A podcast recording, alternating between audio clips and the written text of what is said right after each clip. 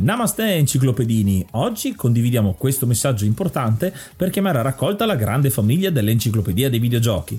È passato ormai qualche anno dalla nascita del progetto e per continuare a creare contenuto abbiamo tanto bisogno di voi. Il computer con il quale realizziamo tutto il materiale dell'enciclopedia dei videogiochi, dal podcast alle grafiche, ai video, alle dirette, eccetera, dopo 12 anni di onorato e fedele servizio ci sta abbandonando con una rapidità preoccupante che ha reso quasi impossibile continuare a creare contenuti. Quindi, se volete, potete contribuire dandoci una mano andando su enciclopediadeivideogiochi.it e cliccando supporta il progetto. Ogni donazione ci permetterà di sostituire l'attrezzatura fondamentale e necessaria a tenere viva l'enciclopedia. Crediamo che l'unione faccia la forza ed in questo momento ne abbiamo proprio bisogno. Da 5 anni cerchiamo di regalare emozioni, condivisione, informazione su un tema a tutti noi tanto caro, i videogiochi. Grazie a voi potremo continuare a farlo senza il rischio di dover fermare tutto il nostro malgrado.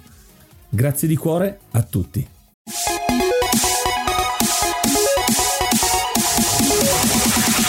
Picchiaduro di incontri nati negli anni 80 si sono sempre contraddistinti da un roster vario e stereotipato. Essendo solitamente giapponesi, i protagonisti sono tipicamente degli esperti di arti marziali asiatiche in costume, tutti tranne uno. In questo episodio di Character Creation parleremo di un personaggio dal look unico, nato dallo stereotipo che gli asiatici hanno dell'americano, ma che grazie a personalità e carisma ha rotto la barriera dei pregiudizi, fino a diventare la mascotte della casa giapponese, un simbolo di allegria e coraggio. Oggi parliamo di Terry Bogard.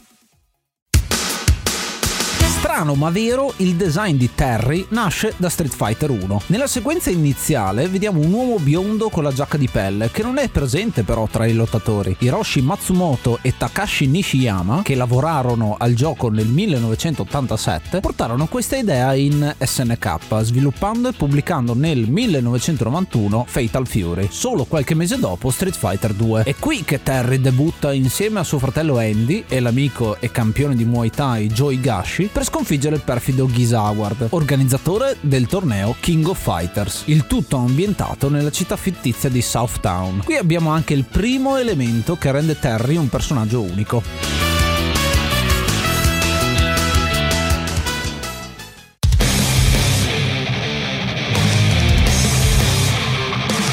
Questo viene elegantemente descritto dalla backstory dei fratelli Bogard. Orfani dalle strade di Southtown, vengono accolti e cresciuti dal padre adottivo Jeff Bogard, che li addestra nella Kyokuseiken, arte marziale appresa insieme a Giz Howard, dal maestro leggendario Tung Fu Rue. Ma il malvagio Giz ucciderà l'ex compagno di allenamenti, davanti agli occhi di un giovane Terry che aveva solo 10 anni. Da quel momento scatta la vendetta, da consumarsi tra 10 anni, oltre che una netta divisione tra i fratelli, mentre Andy partirà per il Giappone per affinare le sue tecniche, cominciando a somigliare ai vari Ryu e Ken, Terry rimarrà nella città corrotta, sviluppando tecniche di strada e mescolando stili di combattimento non convenzionali. SNK ti sta dicendo chiaramente che questo non è un personaggio come gli altri.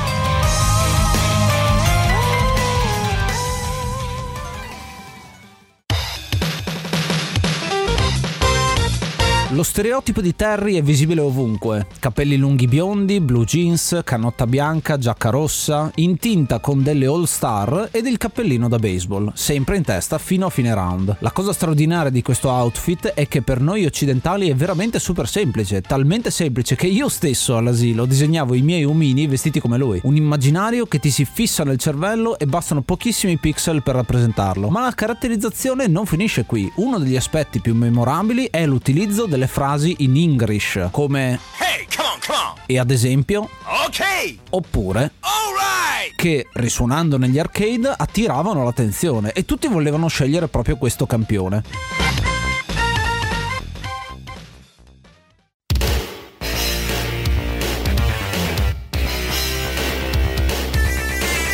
La voce viene anche utilizzata molto bene con il set di mosse che Terry ha sviluppato negli anni. A differenza di Street Fighter 2 e dei suoi Attack and Splugen, qui le mosse sono facilmente comprensibili, seppur con forte accento. Il Rising Tackle mossa contraerea in cui Terry vola a testa in giù. Tackle è anche una parola che conosciamo bene dal mondo del calcio. Il crack shoot, crack shoot. il power dunk, power dunk, con richiami alla passione del basket. Il burn knuckle, burn un pugno diretto in salto con la sua posa caratteristica, presente in due action figure su tre, ed il Power Wave.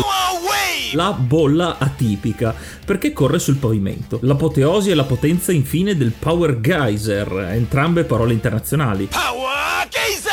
Dà a questo personaggio un solido parco mosse che verrà arricchito pian piano con le numerose partecipazioni ai videogiochi SNK.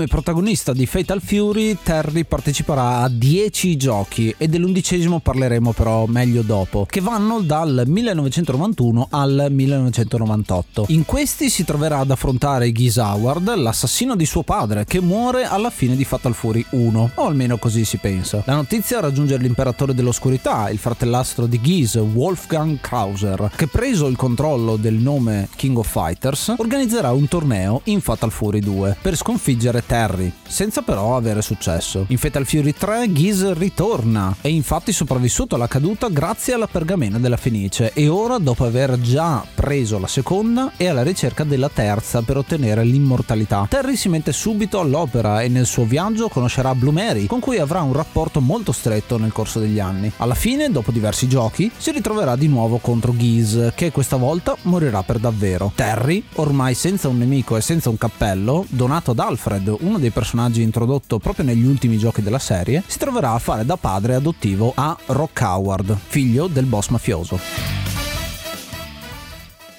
È iniziato maggio, quindi aggiorniamo l'elenco e ringraziamo l'hard mod Cry King e i normal mod Rick Hunter, Groll, Don Kazim, Lobby Frontali, D-Chan, Blackworm, Stonebringer, Baby Beats, Belzebrew, Pago, Strangia, Numbersoft, Sballu 17, LDS, Brontolo 220, Dexter, The Pixel Chips, Ing Bastard, Vito M85, Noobswick, Appers, Vanax Abadium e Nikius 89. Se vuoi entrare anche tu nel gruppo dei mecenate vai su enciclopedia di videogiochi.it, clicca supporta il progetto e tramite la piattaforma piattaforma Coffee potrai avere accesso ai nostri video backstage, allo store e anche al feed podcast senza pubblicità.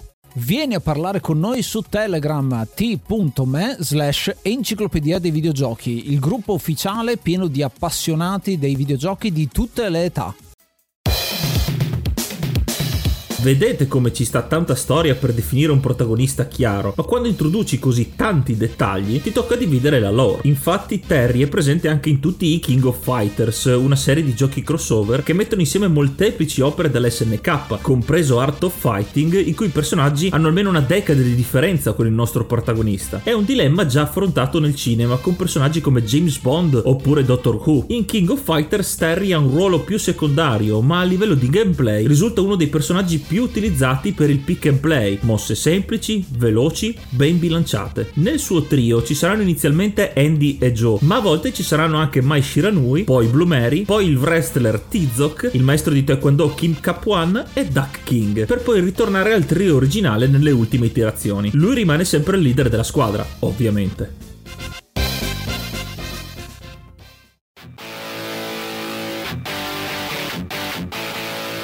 Nel 1999 esce Garou Mark of the Wolves, quello che tecnicamente sarebbe l'ultimo Fatal Fury. Un roster completamente rinnovato con personaggi che sono pupilli delle generazioni precedenti e in cui compare un cresciuto Rock Howard. L'unica costante che ritorna è sempre lui, Terry, con un look aggiornato al presente ed un personaggio più adulto. Sicuramente un grosso rischio, ma secondo me anche grosse soddisfazioni in uno dei giochi che fa raggiungere livelli altissimi alla pixel art animata.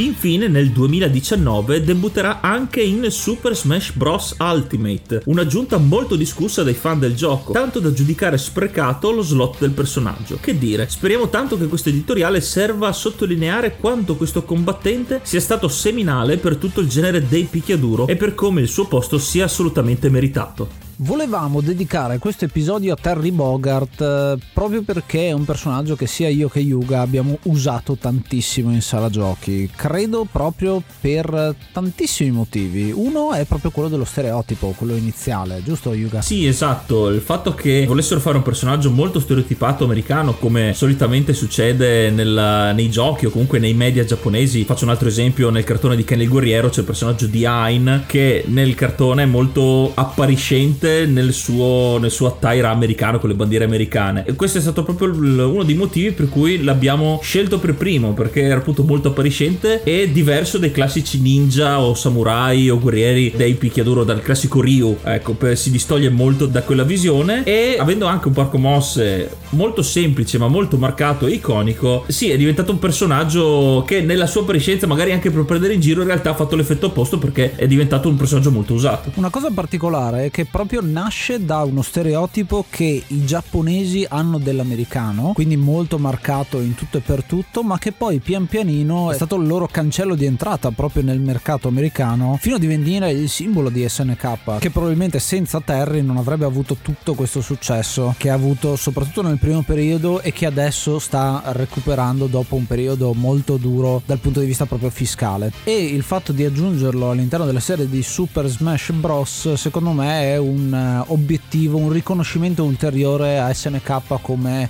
una delle case che hanno fatto la storia e che continuano a fare la storia perché è un personaggio veramente iconico, merita sicuramente il suo posto e anzi può insegnare a molti la storia dei videogiochi perché appunto nasce con il primissimo Street Fighter, quindi quasi allo stesso livello di un Ryo e di un Ken. E anche la sua complessa e districata lore, come abbiamo un po' raccontato, lo fa entrare di diritto tra i personaggi più sviluppati anche nella storia dei videogiochi, dei picchiaduro in particolare perché molti personaggi sono solo appunto degli stereotipi, rimangono tali o sono solo per fare presenza, quindi sono personaggi marginali per collaudare solo alcuni tipi di meccaniche. Invece Terry, visto il suo successo, si è voluto puntare particolarmente dandogli vita propria all'interno dei giochi, quindi il suo personaggio ha dato possibilità di ampliare una storia collegandolo anche a altri personaggi da lanciare, quindi anche trampolino per altri personaggi che hanno tentato di prendere il suo posto. Eh sì, tra l'altro un'altra cosa, stiamo parlando comunque di picchiadure di incontri dove la storia è veramente marginale o comunque è dettata dal fatto che hai un roster vario, quindi il protagonista cambia di volta in volta che vai a selezionare un personaggio. Al tempo c'era Street Fighter 1 in cui usavi Ryu, mentre in Street Fighter 2 non c'è una vera e propria storia perché appunto dipende che personaggio vai a scegliere. Questa cosa viene rivista in Fatal Fury con inizialmente i tre personaggi che combattono tutti quanti gli altri, quindi non puoi selezionare tutti i membri del roster e secondo me un un'evoluzione successiva ce l'avremo con alcuni dei Mortal Kombat, soprattutto gli ultimi, in cui ci sono gli story mode e non vai a utilizzare un personaggio solo, ne utilizzi di più per fare i vari capitoli della storia. Cosa molto interessante e che forse prende anche un po' spunto dal fatto che è sempre difficile narrare una storia nei giochi di combattimento in incontro. E in un certo senso fa strano, è quasi un augurio, un auspicio che nel prossimo gioco della serie di King of Fighters, che è quella che sta portando avanti la dinastia di Terry, usino questo metodo di story mode perché fino adesso è rimasto fuori da questa meccanica, da questo modo di raccontare la storia di un picchiaduro e quindi è un augurio, quindi speriamo che la storia di Terry possa essere raccontata ancora e ancora. Questo era il primo Character Creation, un editoriale che vuole analizzare alcuni dei personaggi più importanti della storia dei videogiochi per capire perché funzionano e da che scelte sono nati. Consigliaci il prossimo argomento scrivendoci sul profilo Instagram dell'Enciclopedia dei Videogiochi oppure parlane sul gruppo Telegram t.me slash enciclopedia dei videogiochi.